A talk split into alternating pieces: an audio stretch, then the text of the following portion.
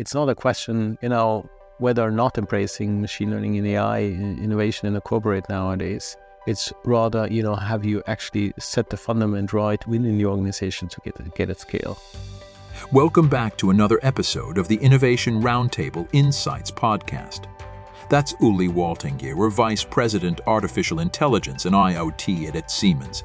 At our workshop hosted by Orange in Paris, Uli discussed with our colleague Miliana various aspects of innovation in the digital age and its impact on businesses, such as leveraging AI and the importance of effective communication throughout the process. We hope you enjoy this episode. Hi, Uli. Nice to have you here. Um, I would like to ask you to briefly introduce yourself, uh, your role, and the company. Uh, so it's a pleasure for being here. Um, my name is Uli, Uli Waltinger. I work at Siemens and uh, have somehow two different roles. On the one side, I'm currently Vice President for AI and IoT at Siemens Advanta Consulting. And second, I'm a technical fellow of the Siemens AI Lab. So I push innovation around artificial intelligence, machine learning, and data driven solutions for our own business units, our own factories, but also offering that uh, somehow to our clients outside the world. And uh, what would you say are important innovation principles in the digital age? Um, doing that for now 12 years. So I think uh, um, there's a lot um, principles and different direction uh, which we tested out. And I guess to no surprise, you may summarize it pretty focused on actually the why. That means um, in the first place, uh, identifying what you're actually trying to solve. And in this exploration of what you're trying to solve, you need to speak to clients, uh, to users, right? So the first principle is talk to the world talk to actual users, actual customers. Don't start with the technology process itself. Second, talk about um, to what you change, about from from why to what. What do you want to improve? Where does it needs to be actually deployed, accessible, usable, and what kind of business process and how it can be measured that you you're successful. So depicting the return on invest in that. And then I guess the how, the fun part, you know, data, technology, experimenting, you know. And last but not least, I think is, you know, um, test and trial is something which still holds. Be brave in stopping. Give yourself, as an innovation manager, the KPI, how many things you stopped and how many things you started. And it should be a fair fair ratio. Don't stop only, right? that wouldn't be good. And uh, uh, what would you say is a good approach to understanding emerging technologies and assessing the impact on your business? Would that be the training, uh, seeing, testing, or usual, you know, kung fu, I would say, is a bit of the north star and foresighting um, uh, agenda, and um, this is what Results continues to do. Is you know, what is the the future of factory? What is the future of autonomy? And we reach out to also again clients and and users, but also maybe kids, teenagers, different perspective in there to see how how they depict the future and then aggregate this this a bit of scenarios down in saying what does the relevancy. So not in first place coping with you know the current exploring the capability, what they can do or mate could do, but rather where in which kind of world and what kind of products, what kind of solution, which kind of experiences one need to wake or it on on the horizon, and then uh, going backwards from these kinds of scenarios to you know what are we already? What do we have? And what is on the horizon that can solve that, right? And in current times, AI and machine learning helps you a bit of getting this visionary aspects as well. So from, you know, pretty hippish today, ChatGPT, I guess, right? Asking about patterns, depicting the future, what happens in five to 10 years. So learning from data, depicting the world. Um, but also maybe from scientific aspects. We, you know, we analyzed a bit of scientific literature of like you what of this visionary thinking of crazy you know writer uh, may already been you know on the on the convergence of reality and what is still out there and I think you can learn a lot from the data and exploring, you know, the, the new north stars for your organization. And uh, what would you say is important when creating those first use cases for showing uh, and value leveraging AI? And what is important in terms of communication along the way? I think that there are two sides of that. The one is use cases for inspiration, uh, which is still valid. Inspiring management, ex- ex- inspiring customers, maybe right, is something which um, still still holds in early prototyping. That means don't focus on the technical complexity, whether it's doable or not, but rather on the showcase itself. Inspiration, getting a buy-in from clients, from users, and more principles, and getting a buy-in actually from from the management. Oh, that's that's very nice. So this distracts the complexity of the model or the complexity of technology, and depicts the values of uh, aspects of actually making it work. The second interface is um, rather the product centric POCs or prototypes starting those kinds of innovation journey. And that means um, you know, don't need to convince anyone that this is of value, that provides value. You went already this path.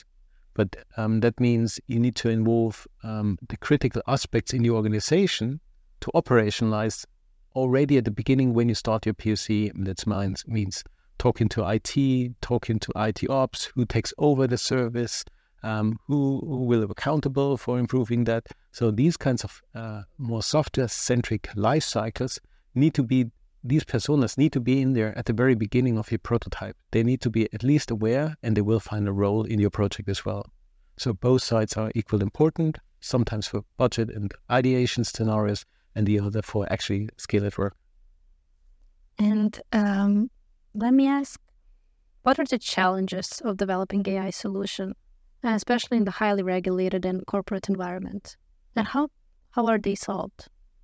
Those challenges. Yeah, it's it's a big question, isn't it? so, um, so in one sense, obviously, we are um, in in the corporation. We at the moment, current times, we look, you know, with one eye, obviously, and maybe all four eyes onto the a- European AI Act, which poses some regulations on how to use um, AI and machine learning in, in very critical aspects in domains like infrastructure, mobility, applied to HR um, persons. So these are all application areas um, which are on the horizon to be regulated in some kind of manner, um, which all inter- interface our use cases as well. So that means we, we cannot stand still already um, in terms of how to react on that in the regulation market. Uh, what we what we um, approaching that is we started five years ago an approach which is called responsible AI, um, a framework where we make transparency about the capability of machine learning systems um, and its AI application, also based on the collection of AI use cases back in the days were already given in Siemens, but also make it transparent what kind of risks we uh, integrate with those kinds of use case scenarios. And this is then fueled by the third level, which is mitigation actions, mitigation levels uh, levels, which we enforce. Um, so therefore, we we we we try to provide structured frameworks and instruments um, to be transparent about um, both value as well as risks, and give at least first indication about um, mitigation scenarios one can take as a manager in deciding that.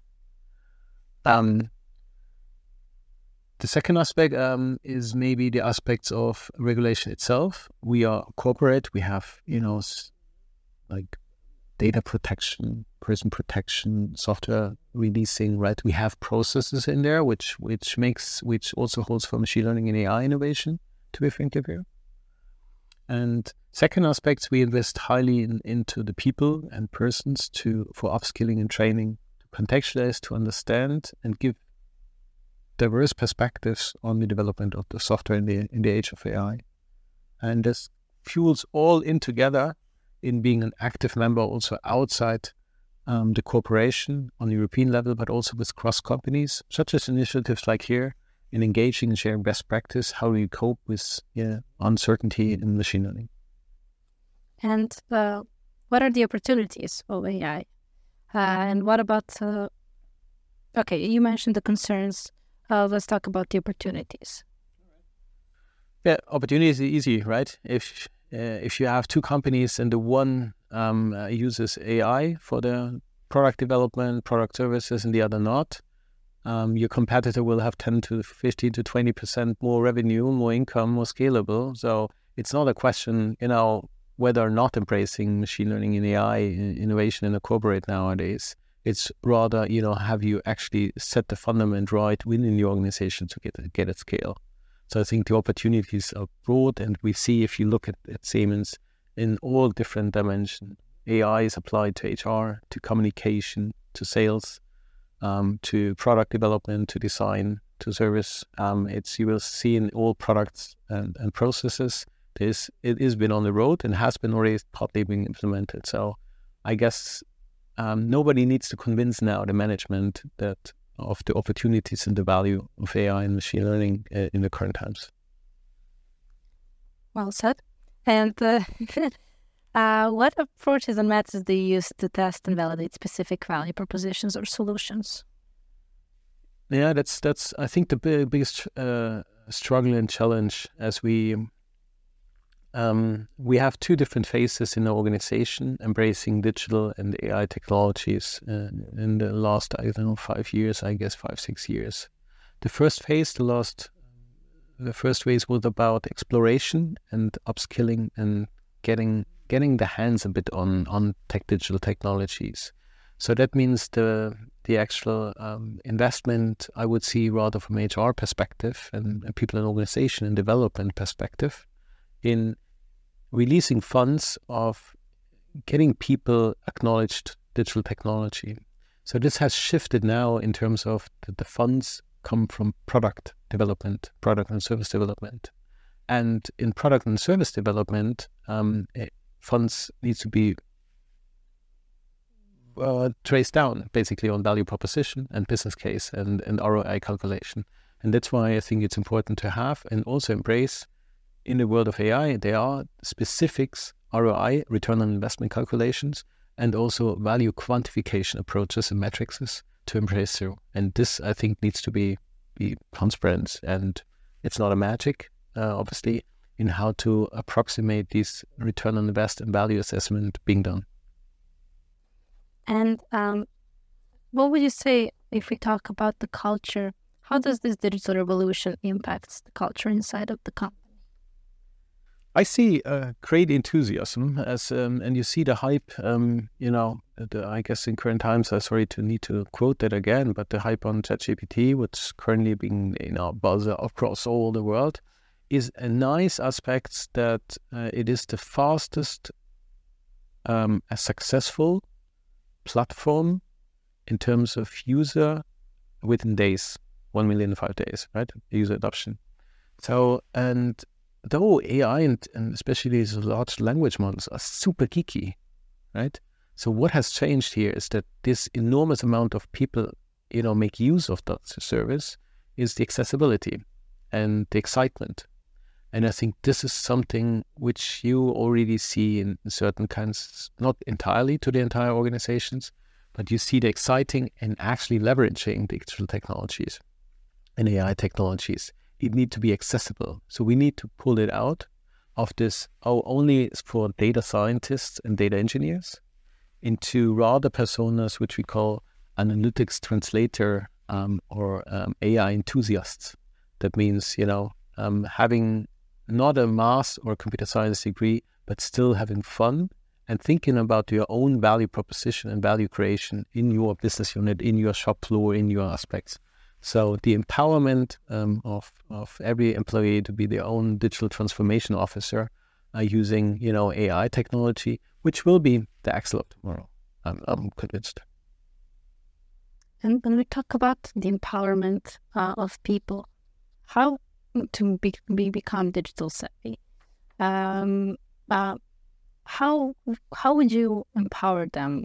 Do you have do you have any uh, use case? So the um the it's it's a tough thing, right? Process engineer, um, you know, focused and very very competent in the in the in the process landscape in the domain know-how, but not not in terms of you know how to apply machine learning.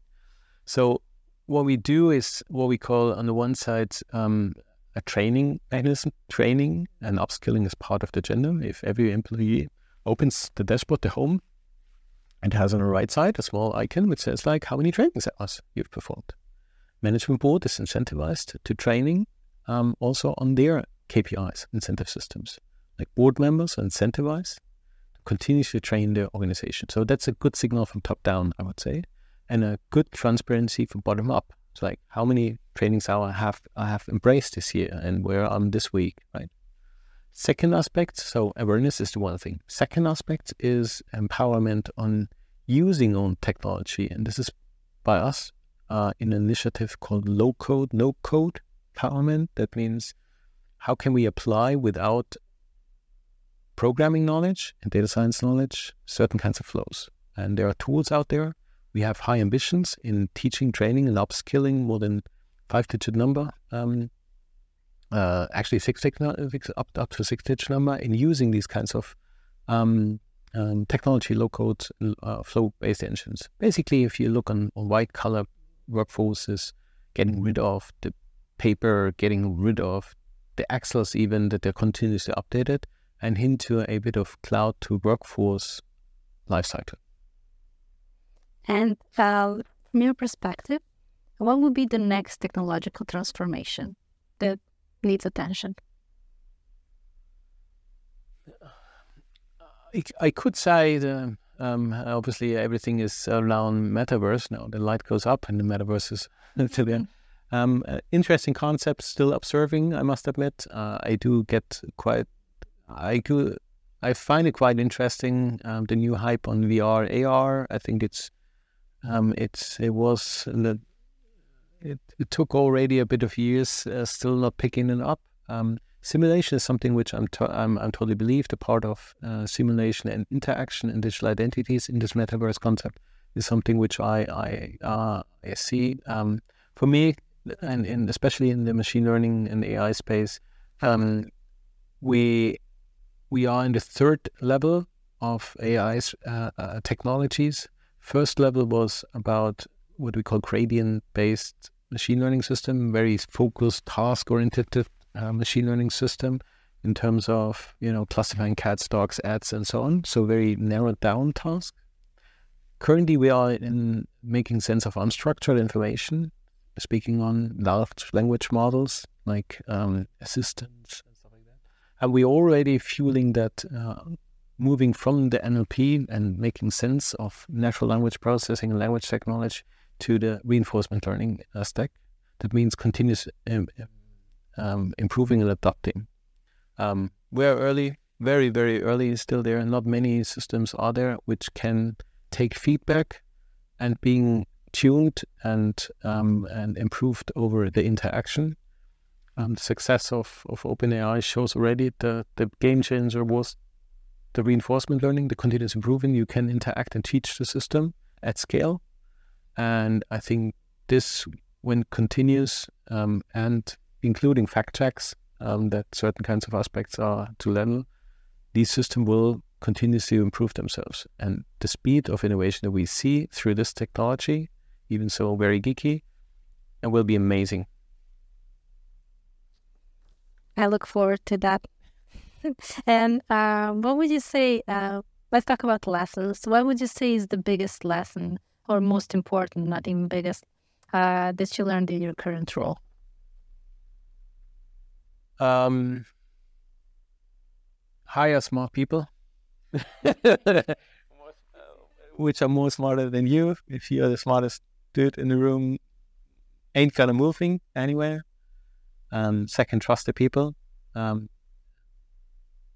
and I see that throughout from working student to management. Um, if you empower them and give them kind of psychological safety room to, they will have their own drive in operating things as usually everybody does. But if you give them the freedom and reduce the risk of doing something wrong, uh, the performance is lightning, I must admit. Um, and um, stay bold stay bold. Don't don't increment. Stay bold. And how hard would you say that like giving trust to people in your team is? It's hard for. Um, yeah.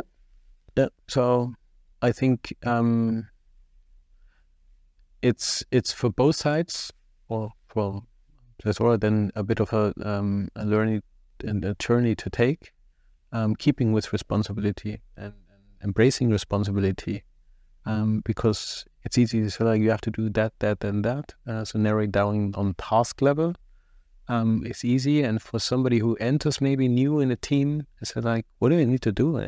If I say like, you figure out, right? But yeah you need to tell me what should I lift, shift, up, feature X, right? No, you figure out. Um, so I think um, it enforces a stronger um, depicting the target, a stronger vocalization and specification of the target where we want to go, but um, making all transparent that how we how we go there um, is on on the people side. That's that's I think for, for creates for both sides frictions and uncertainties, but it's a great learning moving forward. And once um, this is embraced, the speed is, is awesome and empowerment. Thank you, Uli. Thank you for answering. Thanks for listening. You can find our show in most podcast apps. Subscribe for free to the latest episodes the video, and the transcript of this podcast and all of our other exclusive interviews can be accessed via innovationroundtable.online. Mark your calendar for 7th to 9th November and join us in Copenhagen, Denmark for the Innovation Roundtable Summit, the world's largest gathering of corporate innovators. Secure your attendance now at exclusive discount rates of up to 30% until October 13th. Learn more at innovationroundtable.com/summit